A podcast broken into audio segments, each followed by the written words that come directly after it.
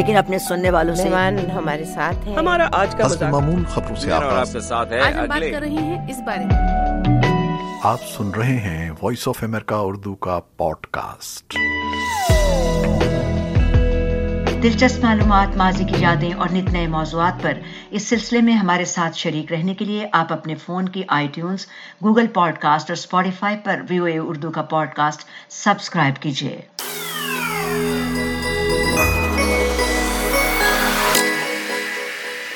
یہ انیس سو پینتالیس کے اواخر کی بات ہے۔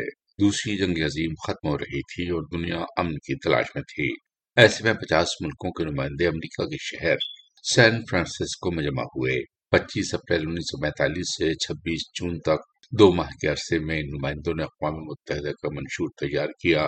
اس پر دستخط ہوئے اور یوں اقوام متحدہ کا قیام عمل میں آ گیا۔ اس امید کے ساتھ کہ یہ ادارہ آئندہ ایسی کسی عالمی جنگ کو ہونے سے روک سکے گا جیسی دو عالمی جنگوں کی ہولناکیاں دنیا دیکھ چکی تھی۔ آج چھہتر سال کے بعد جبکہ نیو یارک میں اقوام متحدہ کے ہیڈ کوارٹرز میں اس کی چھہترویں جنرل اسمبلی کا اجلاس جاری ہے، بین الاقوامی امور کے ماہرین کے درمیان اس بات پر تو اتفاق رائے پایا جاتا ہے کہ اقوام متحدہ جیسے ادارے کی دنیا کو آج پہلے سے زیادہ ضرورت ہے، لیکن وہ سمجھتے ہیں کہ اس میں نہ صرف اصلاحات کی ضرورت ہے، بلکہ اسے زیادہ مؤثر بنانے کے لیے اس کے رکن بڑے ملکوں کو اپنے ملکی مفادات سے بالا تر ہو کر پوری عالم انسانیت کے مسائل پر زیادہ توجہ دینے کی ضرورت ہے۔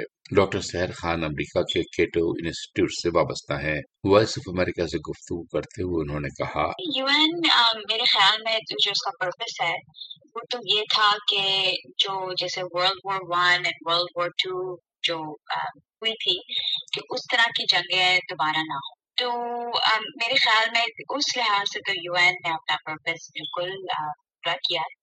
لیکن جہاں تک یو این کی کامیابی آئی تھنک یہاں ہی ختم ہو جاتی ہے، کیونکہ دنیا آف کورس بہت سی جنگیں ہو رہی ہیں ہر جگہ دنیا میں، اور یو این بے شک کوشش کرتا ہے۔ مسئلہ یو این کا یہ ہے کہ جو ملک سپورٹ کرنا چاہیے جن کو یو این کو وہ اتنا سپورٹ نہیں کرتا ہے تو جس کی وجہ سے یو این جو ہے پھر کمزور ہو جاتی ہے اور انہوں نے کہا کہ یقیناً اقوام متحدہ میں اصلاحات کی ضرورت ہے عارف انصار واشنگٹن میں قائم تھنک ٹینک پولی ٹیک کے سینئر ریسرچر ہیں وائس آف امریکہ سے اس بارے میں گفتگو کرتے ہوئے انہوں نے کہا کہ جہاں تک دنیا میں پیس اینڈ کانفلکٹ کے مسائل ہیں انسانی بحران کے مسائل ہیں ان کے سلسلے میں اقوام متحدہ زیادہ کامیاب نظر نہیں آتی لیکن جو اس کا بنیادی مقصد تھا کہ کوئی عالمی جنگ نہ ہونے پائے، اس میں وہ کامیاب نظر آتی ہے۔ انہوں نے کہا کہ دنیا کے لیے اقوام متحدہ جیسے ادارے آج بھی اہمیت رکھتے ہیں، لیکن اس میں اصلاحات کی ضرورت ہے۔ جی تو اس میں جو اہم موضوعات ایک تو یہ ہے کہ یو این آپریٹ کس طریقے سے کرتا ہے، اس سے ریلیٹڈ بھی ریفارم کی باتیں ہیں، کس طرح سے وہ مینج کرتے ہیں، کس طرح سے وہ پرائرٹیز اسٹیبلش کرتی ہیں یو این نے اپنے آپ ہی ریفارم کا ایک ایجنڈا جو ہے وہ سامنے لایا ہوا ہے، جو کہ دوسرا جو ہے وہ یو این سیکورٹی کاؤنسل کے ریفارم سے متعلق ہے کہ جو ابھی تو اس میں پانچ ویٹو پاورز ہیں کنٹریز ہیں اور دس روٹیشن روٹیٹنگ کنٹریز ہوتی ہیں۔ لیکن ایک بحث چل رہی ہے کافی عرصے سے کہ وہ جو وہ اس دنیا کو ریفرینڈ کرتی ہے جب جنگ عظیم دو کے بعد جو ریالٹی تھی اور اب جو ہے دنیا کی جو پاور ڈسٹریبیوشن ہے اکنامک ڈسٹریبیوشن ہے ڈیموگرافکس ہے، وہ چینج ہو چکی ہوئی ہے۔ اعزاز چودھری پاکستان کے سابق سیکرٹری خارجہ اور امریکہ میں پاکستان کے سابق سفیر ہیں۔ اس حوالے سے وائس آف امریکہ سے گفتگو کرتے ہوئے انہوں نے آج کی دنیا میں اقوام متحدہ کی اہمیت پر زور دیا۔ لیکن کہا کہ اقوام متحدہ کے طریقہ کار میں اصلاحات کی ضرورت ہے۔ جو اقوام متحدہ کی سیکورٹی کونسل ہے، وہ آپ کو پتا ہے، اس کے متعلق ہمیشہ سے کہا جا رہا ہے کہ وہ ایک ڈیموکریٹک ادارہ نہیں ہے۔ وہ تو اس وجہ سے ریفارمز تو خیر ہونی چاہیے، اس میں تو کوئی دو رائے نہیں ہے۔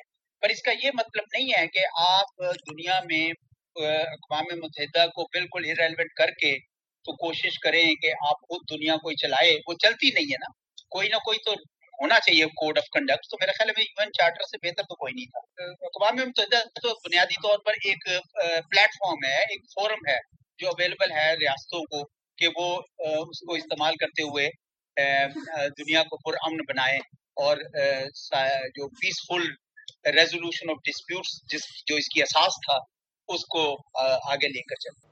یہ تھے اعزاز چودھری جن کا کہنا تھا کہ اقوام متحدہ کو ارریلیونٹ نہیں کیا جا سکتا۔ خبر Abbas Jafri, Urdu V O A news, Washington.